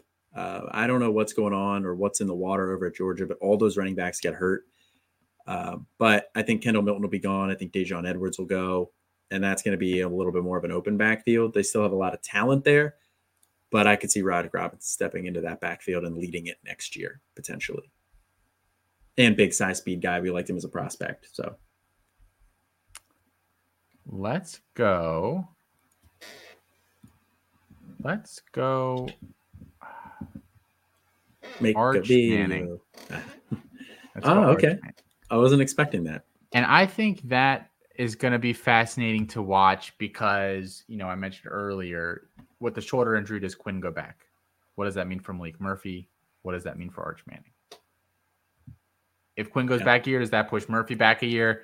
Does that push, you know, that it could be a domino? Does one of them leave, go to a different place? But let's assume everybody stays put, everybody's happy. Uh, I'll, I'll, still take Arch here, um, even though it might be, he might, might, he might not even come out till 2027. Who knows? Okay. Um, all right, so this one is my last pick, and Arch would have been the guy that I would have taken here. I wasn't really expecting you to take him, to be honest. Hmm. But I don't. Sorry. I understand why you did, because I would have done it too. Uh, I'm going to take Makai Lemon here. I think he's still going to be on the offensive side of the ball still really like his skill set, man. I think he's really versatile. Uh, I think you can use him in so many different ways, and he's going to pair really well with his high school quarterback Malachi Nelson. Uh, and that wide receiver room, I think, is going to clear out a bit after this year. I, I think Brendan Rice and Taj Washington are out of eligibility or very close. I don't know. Eligibility is made up and doesn't matter anymore. But those two guys and Singer, I think you know, there's going to be some more room for Lemon next year to really shine. So uh, I'm going to take Lemon here. And then I'll just take Jackson Arnold to bring it home. Seems like a fair spot for him. Okay. Okay. You're not taking Brandon Inniss? Man, I I I think he didn't play any snaps this week. Neither did Noah Rogers. Noah Rogers hasn't played snaps in four weeks, five weeks. It's been a it's been a long time since since Rogers has touched the field. Um, and yeah, not not taking not touching Inniss either. And Dickey, I'm not even like I wouldn't even consider Dickey. What would nah. you take him in a C2C startup right now? Dickey? Yeah. Or Inniss or like kind of you know those those top freshmen that we like that haven't done any. Well, I've, I've, been very vocal uh, that I am not giving up on Inniss. I'm still in on Inniss. Um, I would probably look at Inniss in maybe like the six seven round range. Um, I, I mean, at this point, we're because we're we're obviously operating under the assumption that we don't know how the end of the years how the the year ends. By the time supplemental start up, we're going to know if he was at year one zero or not. But I think there's still a very real possibility that he's not going to end up being a year one zero. So I'd probably take him in like that round six seven range. Man, Kenyon Sadiq is getting more more touches than or more snaps than him right now as a freaking true freshman tight end there. Just baffling to me. Um, any other honorable mentions here? I mean, I think you have to toss out Nico Iamaleava. Yeah, for name. sure. I think you know we didn't mention Rueben Owens, Cam Seldon is in there. Um, if one of those guys hits, I think a trendy name that people might want to squeeze in there because he's been pretty good this year is Darius Taylor at Minnesota, and mm-hmm. he's not quite there for me. But if we were talking another handful of picks, uh, his name might have come up. Uh, Tyler Brown at Clemson, you know, I think is a name that you could toss out there as a potential guy. Um, anybody else? Quite that high on Tyler Brown. Um, I have him in like my tier three of wide receivers there. I just want to see how Antonio Williams being healthy impacts that. Uh, I also want to see him offer a little bit more. He doesn't really offer a ton after the catch. Probably um, easing Williams back in this week, but he outsnapped Williams like 60 to 20. Well, Williams got hurt again. Williams. Oh, did he? I did. I missed that. Yeah, he has a toe injury. He's going to be out for a little while. Of course he does. I completely missed that. Okay. Okay. Yeah. So, never mind then. Um, I think uh, Duce Robinson, yeah. wide receiver, tight end. I think yeah. you know whatever he ends up being, he's a he's a good player. I think he'd be in that conversation. Eugene Wilson um, is a guy that I have in my tier three of wide receivers. I have him and Tyler Brown back to back. So I, I potentially look at, at him in that range. Malik Benson was another guy that I, I mentioned before. I don't know if what class he's going to come out in because technically this is his third year out of the school, but there's a lot of factors there. Yeah. Um, Nick Harbor, you know, some might still like him a lot. Mal- uh, pass. Uh, Malachi Coleman, um, who I, I, agree is not a first round guy right now, but I talked about it. They, they, those two both have been getting a bunch of snaps lately mm-hmm. um, yeah. and been you know, doing something with them. Um, both had long touchdowns this past week, I believe. Yeah. Um, yeah, I mean, I think that's kind of the group. It doesn't look like it's a very good receiver class, at least not currently as it stands. Um, time for some guys to break out, but well, I think uh, the top end. There's three really good ones, and then I yeah. think after that it's really questionable, really quick. Yeah, I, I agree, but I think I feel good enough about those top three wide receivers that I feel good saying this is going to be a good wide receiver class. There are guys that we kind of like. We want to see a little bit more. Jaden Greathouse was that a guy that we mentioned? I think uh, we didn't because I don't think he's a legitimate NFL player. Wow, not at all. I've said this for for months. I don't know what this is like a surprise. I think he's looked awful, quite frankly. I get he's a freshman, but like I have not seen any game breaking ability at all or like, you know, anything special out there with him. Okay. Um, but yeah, anyway, it's like those you got those top three guys, and then there's enough other intriguing names that I think the the mid to back end of the wide receiver class is going to round out like it kind of always does. People rise to the top, people will break out. Um, you'll have some people who we expected to come out and then will come back and that'll round out the class. So I'm not worried about the class as a whole as a wide receiver position. I think the top three make it pretty strong. Yeah. And like you said, still plenty of time there as well. All right. Um, let's uh, waiver wire. I don't have a ton of like great names this week overall. The two that have been jumping out to me in some places that I think are just going to see some volume over the next few weeks are Noah Smith at Sam Houston State, who's still below 20% rostered on Fantrax, and uh, Kenneth Womack, who has been getting a pretty hefty amount of volume lately. But he's like, there's like literally no high value targets for Kenneth Womack at Western Michigan.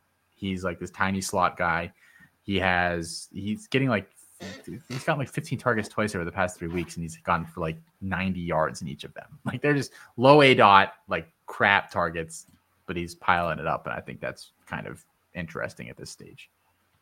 Yeah, uh, I think the running back, safety, wide receiver, whatever they want to use him as, um, Sione Vaki out of Utah is intriguing. I would put him uh, in the unlimited category if I have unlimited waivers and I have a roster spot. Uh, his role really expanded this past week, and they used him in the receiving game a good bit more. Um, he he's very intriguing to me. I, I, would definitely not pick him up in an unlimited waiver situation, or in, in a limited waiver situation, but uh, he's he's interesting. Um, any other you know big kind of interesting names to stand out. I did mention some kind of quarterback low end, low priority. If you just desperately need a quarterback, guys on, on key takeaways this week, guys like Jordan McCloud at at, uh, at JMU and, and Chandler Rogers is still floating out their places, and then even the kid from uh, uh, Middle Tennessee, they have a pretty weak schedule down the stretch here, and he's been pretty good the past four weeks, like consistent. He's been you know twenty five to thirty points pretty much every week, which is nice. Yeah, yeah, I don't really have too many other names to add, to be honest. Cool. Okay. Um, then let's get into our start sits, Colin. Um, pretty good week for us overall. We're both right around 500. I was one game above. You were one game or two games above. You were one game below. Somebody got injured ah, um, okay. that you had, so that's why you went nine and ten uh, overall. Uh, I don't remember who it was that you had that got injured. I think it was a sit. Um, doesn't matter. Uh, Travion. You said Travion, and Travion didn't play. Oh yeah, um, right, right. So uh, yeah, so that, that that was why you lost one there. Um, start sits for anybody that doesn't know. Uh, we each pick ten names. We do not share those lists with each other. These are non-obvious start sits. Um, and uh, yeah, they've uh, we've uh, we keep track every week. So Colin, go ahead, kick us off. Uh, all right, starting off the week, uh, my first start at Qu- Quinton Cooley, running back for Liberty. Uh, going up against Western Kentucky this week, Cooley has four straight games with 100 yards, three straight games with at least one touchdown, 20 plus carries in each of the last two weeks. He's come on really strong here lately.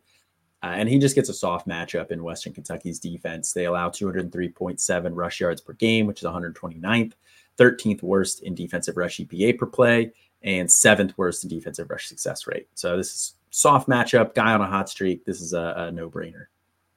I also have Cooley. Uh, I think he's he's kind of one of the the easier, uh, you know, get him in your lineups for the week. Yeah, I could see uh, I could see Nate Marquise making fun of us for this one. Yeah, I don't think the C2C crowd has really quite been awakened to what he's been doing the past month or so. No, I agree. I think he hasn't been. I think he's on some waivers in some leagues out there. Um, my next start is Nick Singleton, running back for Penn State.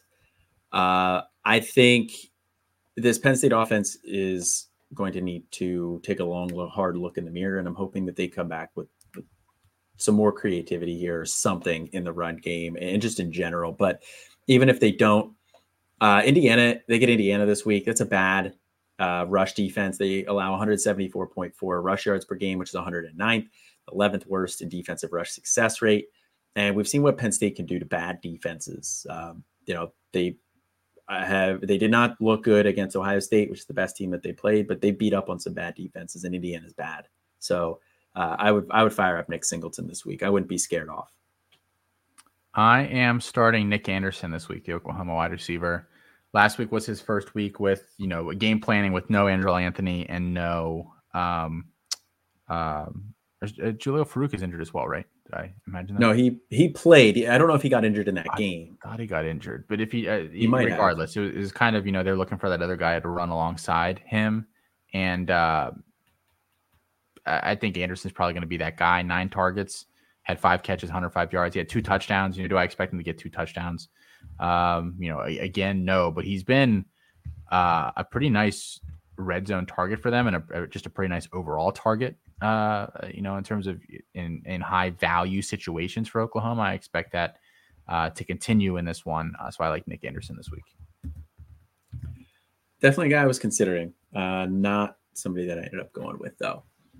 Uh, my next start is Frank Gore Jr., running back for Southern Miss. Ballsy. Uh, what do you mean? Was that was that a sarcastic ballsy? No, it wasn't. Oh, okay, okay. I was gonna say um, he's had 20 carries in three straight games up until last week when they got beat down by a, a very good South Alabama team. Uh, he's been very up and down, but he's good against bad defenses, which Arkansas State and Texas State were his two big games. Um, and they came against bad defenses. And he gets App State, who is one of the worst de- rush defenses in the country. They allow 189.1 rush yards per game, which is 119th. 17th worst in defensive rush EPA or success rate, and seventh worst in defensive rush EPA per play. Uh, this is a matchup where you can start Frank Gore. So I, I, think the obvious is North Texas has one of the worst rush defenses in the country. And I think people are going to, you know, Blake Watson, but I think it's a little bit too obvious. So I am actually going to, I'm fine to start Seth Henigan this week. Okay. Quarterback for them. I, I, I like him quite a bit. I think this passing game for them has been pretty solid. They've got multiple weapons there now that that Henigan likes throwing to. Um, and I do think it's going to be a high scoring game. I think they have an implied team total of like 38 points or something like that. So they're going to score a little bit. I, I like Henigan in this matchup. That's somebody that I was I was considering uh, as well there because like you said, Blake Taylor or Blake Watson's way too obvious of an answer. Um, Roc Taylor not a bad option there, but I didn't. I, I considered Roc Taylor too, but his yeah. targets are not necessarily always consistent from a week to week basis, and he doesn't score um, a lot. Yeah, and, and Blankumsee kind of the same. You know, that, those guys, you know, yeah. it, it, they spread the ball around a little bit too much to make those guys interesting every single week. Uh, yeah. So the other, my next start here is on the other side of that App State Southern Miss matchup, and that's whoever the App State starting running back is. Uh, does sound like Nate Noel uh, is on track to play at this point. Sounds like he's practicing. Uh, he's gone over 100 yards in every game this year, except for two weeks ago when he got hurt in his first carry. Um, so if he goes, I feel good about him. Uh, but if he does not, I think Kanye Roberts is a fine play. Um, he had 26 carries last week for 109 yards with Noel out. So with Noel out, he just stepped up and was the the bulk, uh, the primary ball carrier there. And they get Southern Miss, who is also a terrible rush defense 202.3 rush yards per, allowed per game, which is 128th, and they're fourth worst in defensive rushing EPA per play. So whichever one ends up starting is the one I want. I'm going to start uh, Jacory Merritt this week, New Mexico running back. Um, they take on Nevada. Nevada just has a, an atrocious defense. Uh, yeah, I think New Mexico is going to be able to put up uh, a few points in this one. And I think, you know, if I have to put money on somebody on that team scoring and, and, and you know, just generally having a decent fantasy day, it's going to be him. So, Jacory Merritt, uh, New Mexico. Not something I would have expected is talking about New Mexico, but here we are. You're welcome. Uh, I'm starting Tre Harris this week, wide receiver for Ole Miss. Um, they get Vanderbilt this week. He went over 100 yards in two of his last three games. He really seems to be Dart's favorite target. The one other time I said to start him, he bit me in the ass, but uh, they get Vanderbilt this week. Vanderbilt is not a good pass defense. They allow 351 passing yards per game, uh, which I actually didn't write down how bad that was, but it's bad. Uh, they're 14th worst in defensive pass EPA per play, 19th worst in defensive pass success rate. So you can throw all over them, and I think that that they will, and Tre Harris will be the beneficiary. Yeah, I think Ole Miss is going to be in for a nice uh, a nice week overall here. I, I also have Tre Harris actually. Oh, okay, all right. I like Tre Harris. I have him ranked pretty highly in my my receiver rankings overall. Okay. Um, maybe we'll have to have a conversation about him as a Devy prospect potentially. I don't know about that. I just you know. okay. Fair enough. Fair enough. Topic for another day. Uh, next guy I'm starting is uh, Carson Steele, running back for UCLA. Um, he's overgone over 20 carries in three straight. Um, and they get Colorado. Colorado's just a bad pass defense. The rush defense is um, not quite as bad as a pass defense, but it's also bad. The 21st worst in defensive rush EPA per play, 33rd worst in defensive rush success rate. I wanted to say J. Michael Sturdivant, but I don't know exactly what the uh, quarterback situation is going to look like. I think they're probably going to go with Garbers again. I would assume, yeah. I think uh, you have to. That's the problem that that last week put you in. Yeah, as a coaching staff now. Mm-hmm. Yeah, not a good decision. They mismanaged that, but uh, I would strongly consider J. Michael Sturdivant as well. But I would definitely start Steele. Um, next up for me is uh, Zac Larrier versus Colorado State, our first quarterback. Um, they, they they pulled the old rope a dope on us uh, last week with his health. Um, he wasn't terribly productive on the ground last week, but he still ran the ball quite a bit. Colorado State's pretty bad defensively, just all around. Um, I, you know, if, if Air Force is going to score, I think Larrier probably ends up having a, a decent day there. I think that's definitely fair. I was trying to look for a way to get somebody in that Colorado against Colorado State in there, but uh, I my next start is Jaylen Raynor, quarterback for Arkansas State. Um, he had two 40 point games uh, to open the year there when he started, but the last two games he's had six and 20 fantasy points. Uh, so a little bit disappointing. Uh, they get ULM this week, and the ULM pass defense is terrible. Um, it was somebody I highlighted last week with Davis Brin, but they allow 268.9 pass yards per game, uh, which 121st, uh, second worst in defensive pass success rate and defensive pass EPA per play. All right, I am starting uh, Preston Stone this week. We talked about him a little bit, or you had him as a, a start last week. Yeah. Um, they have. Uh, one of the weakest schedules in the country down the stretch. And I think with them rotating backs in terms of touches and, and spreading the ball around so much, I think Stone could be the guy that's really just like the uh, fantasy piece down the stretch. And I think it uh, starts this week against the Tulsa defense that's been uh, pretty rough for most of the season uh, in the, uh, as a passing defense. Yeah, I like that call here too. Uh, my next start is Will Howard uh, quarterback for Kansas State. Um, he basically rotated series with Avery Johnson last week, but he was still effective. He had three passing touchdowns, 62 yards rushing on the ground. So he's a good rushing threat in his own right. Um, 24 fantasy points last week. Uh, I think at Houston, Houston is not a, a good um, pass defense. They are a sieve in terms of uh, points allowed and pass yards. Uh, so I know this is a little bit of a, a, riskier one given the quarterback situation here, but I still like uh, I still like Will Howard. We talked earlier about uh, Texas A&M having one of the weaker uh, schedules from a defensive standpoint in the country for the rest of the year, and uh, so I'm going to go with Evan Stewart here. Texas A&M plays Florida, or sorry, South Carolina. South Carolina has given up some big receiving performances uh, to kind of even some middling wide receivers. I think Stewart, even with Max Johnson, there is in for a big day this weekend, and they had to buy this week, so I, I, I think you know he, he'll be a little bit healthier than he has been too. I was strongly considering Stewart as well. Uh, I just I don't think I trust Mac Johnson. I it, Max Johnson. I don't either, but fair enough.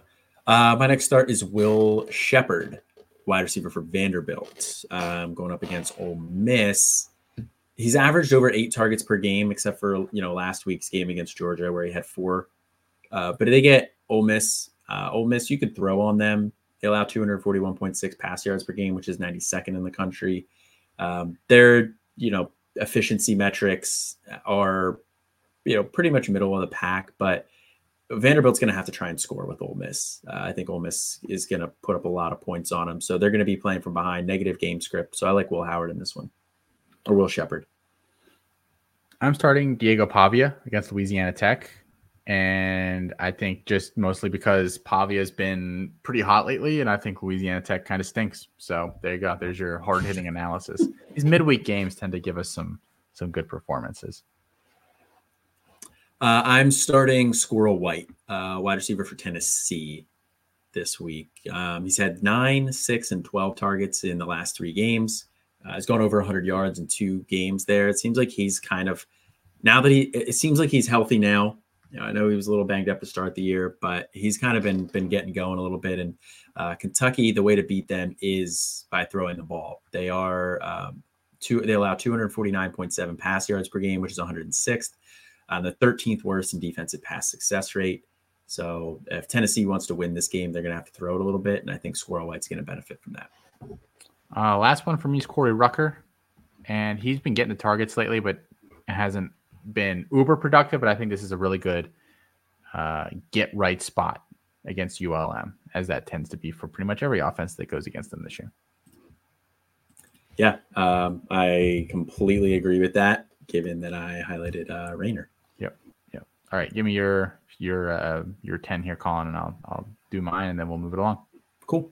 Uh, I have Quinton Cooley, running back Liberty, Nick Singleton, running back Penn State, Frank Gore, running back Southern Miss, uh, the Appalachian State starting running back, so most likely Nate Noel, but if not, uh, Kanye Roberts is a nice uh, pivot point. Uh, Tre Harris, wide receiver for Ole Miss, Carson Steele, running back UCLA, Jaylen Raynor, quarterback Arkansas State, Will Howard, quarterback Kansas State, Will Sheppard, wide receiver Vanderbilt, and Squirrel White, wide receiver Tennessee. All right. And my 10 are Quinton Cooley, running back Liberty, Nic Anderson, wide receiver Oklahoma, Seth Henigan, quarterback uh, Memphis, Corey Merritt, running back New Mexico, Tre Harris, wide receiver Ole Miss, Zac Larrier, quarterback slash running back Air Force, Preston Stone, quarterback SMU, Evan Stewart, wide receiver Texas A&M, Diego Pavia, quarterback New Mexico State, and then Corey Rucker, wide receiver Arkansas State. All right, on to the sits, Colin. Uh, and I'm first. So I'm sitting LJ Martin this week uh, against Texas. Texas has a pretty stingy rush defense overall. And as I've mentioned a couple times, I think what LJ Martin has done so far this season has been slightly overrated by the masses. LJ Martin hater. I, you know, I, if there's one on earth, I guess it's me. No, I, I was, I was trying to find a way to, uh, get somebody from that BYU matchup in there, but I just uh, end of the day did not. Um, I am sitting Devin Neal, running back for Kansas. Um, he is only, he's only had one touchdown in his last four games. Uh, he's been struggling to score. He's at three games there below 100 yards. Like I still think he's a very good player, uh, but this offense has kind of struggled a bit without Daniels. Uh, Daniels still highly questionable this week they get Oklahoma. Oklahoma is a very good defense. Uh, they allow 119.4 rush yards per game, which is 36th, but they are 12th in defensive rush EPA per play and 16th in defensive rush success rate. Um, negative game script is also going to impact him here. So I'm sitting Devin Neal. Yeah, I have Devin Neal as well, and I really I was uh, focusing when, when I went at that just on how this offense has performed without Jalon Daniels, and it hasn't been great. And, you know, Jason Bean's a, a competent backup, uh, and he's a fun player, but you know, in terms of keeping drives going and, and those kinds of things, I think he kind of struggles to to do that at times. The consistency isn't always there for him. Yeah, yeah, I would agree with that. Uh, my next one here is Jordan Waters, running back for Duke. Uh, they get Louisville this week. Uh, and Jordan Waters has really been relying on t- touchdowns and just hyper efficiency. He doesn't have more than 13 carries in the last five in a single game in the last five weeks. Um, and they get Louisville's rush defense this week, which is actually pretty good. 97.1 rush yards per game allowed, which is 15th. They're fifth in defensive rush EPA per play, 20th in defensive rush success rate. Uh, so they're, I think they're going to limit this Duke rushing attack and Jordan Waters for sure. I have the running back on the other side of that matchup, Jawhar Jordan. Um, Duke's just been real tough against running backs this year. Um, none have really managed to get like starting running backs managed to get going against these guys. Jordan, the the risk of sitting him is that he is capable of just busting a 65 yard touchdown at any given time. But I, I think I don't necessarily want to bet on that against this Duke team. Yeah, I would I would agree with that. I was really considering Jawhar Jordan as well, but I think I saw something today that he's like that that he's like a little banged up right now. Um, I think I saw that come out. Jordan, I mean, he didn't today. play against Pitt, or he played like one snap or whatever against Pitt. Okay, so maybe. Okay. Um, my next sit is T.J. Finley, quarterback for Texas State. Uh, they get Troy this week. Uh, he's he started out the year hot, but his last four games, TJ Finley has just been okay. Not really that great. 19, 20, 19, and 16 fantasy points. Uh, and then that Troy pass defense is is the Troy defense overall, but the Troy pass defense is legit. They uh, allow 183 pass yards per game, which is 18th. They're 15th in defensive pass EPA per play and 14th in defensive pass success rate. So uh, I like the Texas State offense as a whole, but I think they might struggle in this one. I'm sitting uh, Ismail Mahdi in that one, um, who was reportedly a little banged up, um, and uh, although they they had the bye week again here to kind of get get a little healthier um, against Troy, who has been um, top twenty, I believe, in the country in, in rush defense. So yeah, uh, yeah, I am sitting Zeon Chriss, quarterback for UL. Um, they get South Alabama this week and he Zeon Chriss has had three straight games with 205 pass yards or less. 205 in the one, the other two were under 200 games. Uh, he has one rushing touchdown in his last three games, and the start of the year when he was like, you know, burst onto the scene, he had two touchdowns in each of those first two games. Uh, so he has slowed a little bit in the rushing department, at least in terms of the touchdowns. Passing volume has not come along, and that's a tough matchup against South Alabama. 198.1 pass yards allowed per game, which is 31st. Uh, 114.3 rush yards per game allowed, which is 30th. Um, 28th in points per game allowed with 19.4. Their efficiency metrics are good, especially in the rushing game. Um, I think South Alabama is probably just going to beat up on UL. Um, so I'm, I'm sitting Chriss. I'm sitting Brayden Nicolosi or Fowler Nicolosi this week. Um, I don't have the guts to bench uh, Horton, but I do think that this is a tough matchup for uh, Colorado State as a whole. Um, Air Force really kind of you know slows the game down. There's fewer possessions. I think one of the things that Fowler Nicolosi really relies on is just sheer volume, kind of how he gets there from a fantasy perspective. Um, so without that volume, uh, tough tough to uh, expect a nice week out of him. Yeah, I'm also sitting um, Brayden Fowler Nicolosi, and, and like you said, it's just a really tough matchup. I think Air Force is going to really take the air out of the ball. Um, I think they're going to try and limit Colorado State's possessions. So I also don't have the balls to sit Horton or Holker, but I, I think would, you should, quite frankly, especially no, Holker. Like tight end's just such a yeah. wasteland now. That... Right, but I don't feel good starting either of them. But, I'm Fowler's okay. the sit. I'm sitting uh, Xavier Restrepo this week, and again, this is kind of with the assumption that there's no uh, uh, Tyler Van Dyke. We'll see if Van Dyke plays. I think he's he's a lot more interesting then, but I just don't think that Emory Williams is really capable of feeding him like he needs to be, and he seems to kind of have the mind meld going with TVD anyway. Yeah, uh, I think that's fair. I am sitting Trey Benson, uh, running back Florida State. Uh, they get Wake Forest this week. Uh, Wake Forest has a pretty solid rush defense, um, 48th in uh, rush yards per game with 128.6, 37th the defensive rush success rate, 21st in defensive rush EPA per play.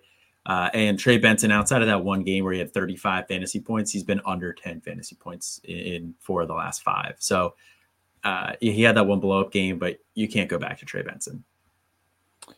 Uh, I'm sitting uh, Haynes King, Georgia Tech uh, quarterback against UNC this week. UNC, uh, as far as I can tell, has only allowed more uh, one quarterback to go for over 300 yards against them this year.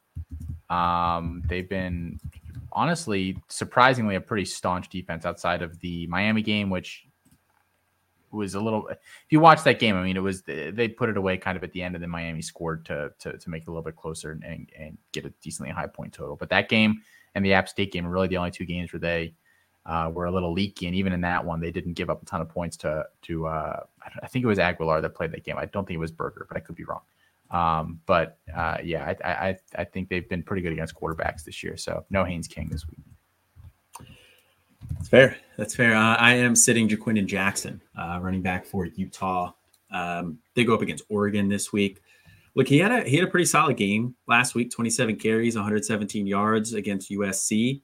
But USC's defense is a sieve, uh, and he just did not score. Uh, they just did not really give him the ball much around the goal line. And uh, that Sione Vaki, the safe converted safety, has been getting more and more work, and he's looked good. So he's kind of siphoning off some of Jackson's work, and I don't feel that great about it. Plus, matchup against Oregon, not a good one. Uh, Oregon allows 95.1 rush yards per game, which is 12th, and they're 48th in um, defensive rush EPA per play, which is like upper third. So uh, I am sitting Ja'Quinden Jackson. Florida has kind of found their offensive identity this year, which is just kind of try to dink and dunk you to death. I think that's going to be really hard to do against Georgia this week. So I'm sitting Ricky Pearsall. Okay. No, I, I'm sitting Eugene Wilson. Um, oh, come so, on. Yeah, Eugene Wilson's been good. All right, all right. I'll find somebody else here. That's just Colin. That's I, I'm embarrassed for you that you would even try to sneak that one by. Eugene Wilson? Eugene Wilson's been good the last couple of weeks here. Uh, he had 16.4 fantasy points last week, 20 fantasy points the week before that. It's been on a roll. But okay. All right. All right. All right. Go ahead. Go with your next one. I mean, I just I think to be a player that you're sitting, someone would have had to have considered to really be starting him at some point. And I think you have to be really desperate to be starting Eugene Wilson every week. I'm starting Eugene Wilson in one of my leagues. There's my point right there. Bye week hell. Bye week hell. Spoiler alert: bye week well hell already happened, Colin. Um, this week's actually worse for me in a couple of my leagues. You have a lot of LSU. I do. Yeah, I have a lot of LSU. Um, I have um, Byrum Brown in a lot of places. Ah, uh, yeah, you probably that doesn't surprise me. You were yeah. all about him this offseason. Yeah. Uh, all right. Well, I'll go. I'll I'll go next year. I'll stall for you. Uh, you Braylon Allen. I'm sitting him versus Ohio State. I'm also actually sitting Braylon Allen as well, which I, is is tough to do because you may not have a better option. Yep. Yeah, it's uh it's tough, but um, tis that, what it is. Yeah, I mean that Ohio State defense is is legit. Um, and they they slowed down that Penn State pass attack last week. Um, I have like another sit here too. I was just kind of still scrolling okay. trying to find one. If you um, yeah, I've got one more. I'm sitting Bucky Irving, uh, running back for Oregon, going up against Utah. Uh, another situation where you might not have a better option, um, but that Utah rush defense is really good. They're sixth uh, in rush yards allowed per game. Um, they are in the uh, top 20 of both uh, defensive rush EPA per play and defensive rush success rate. Uh, and Bucky Irving, he hasn't really been scoring that much. Um, he had one game where he had those um, the two, the three touchdowns last week against Washington State, but prior to that, um, he's only had two touchdowns in his last four games. So it's a tough matchup, and they kind of use Jordan James the vulture. So I don't think he's going to get the goal line work either. All right. My last one here is Jimmy Horn Jr. Um, outside of the USC game, which like it's crazy to say that about USC, but outside of the USC game, uh, since kind of their early season run where they were catching some teams off guard, he hasn't gone over six targets a single time and hasn't gone a more than six hasn't had more than 60 yards receiving in any game since week outside of that USC game since week three. Um, they just haven't it's really been Weaver and then kind of spread the ball around, you know, random Hunter game, random uh, Omarion Miller game, random, you know, uh, da- Dawson or whatever his name is game. Like they're just giving it to random people, but never him for some reason. Um, my last sit here is going to be Noah Fifita.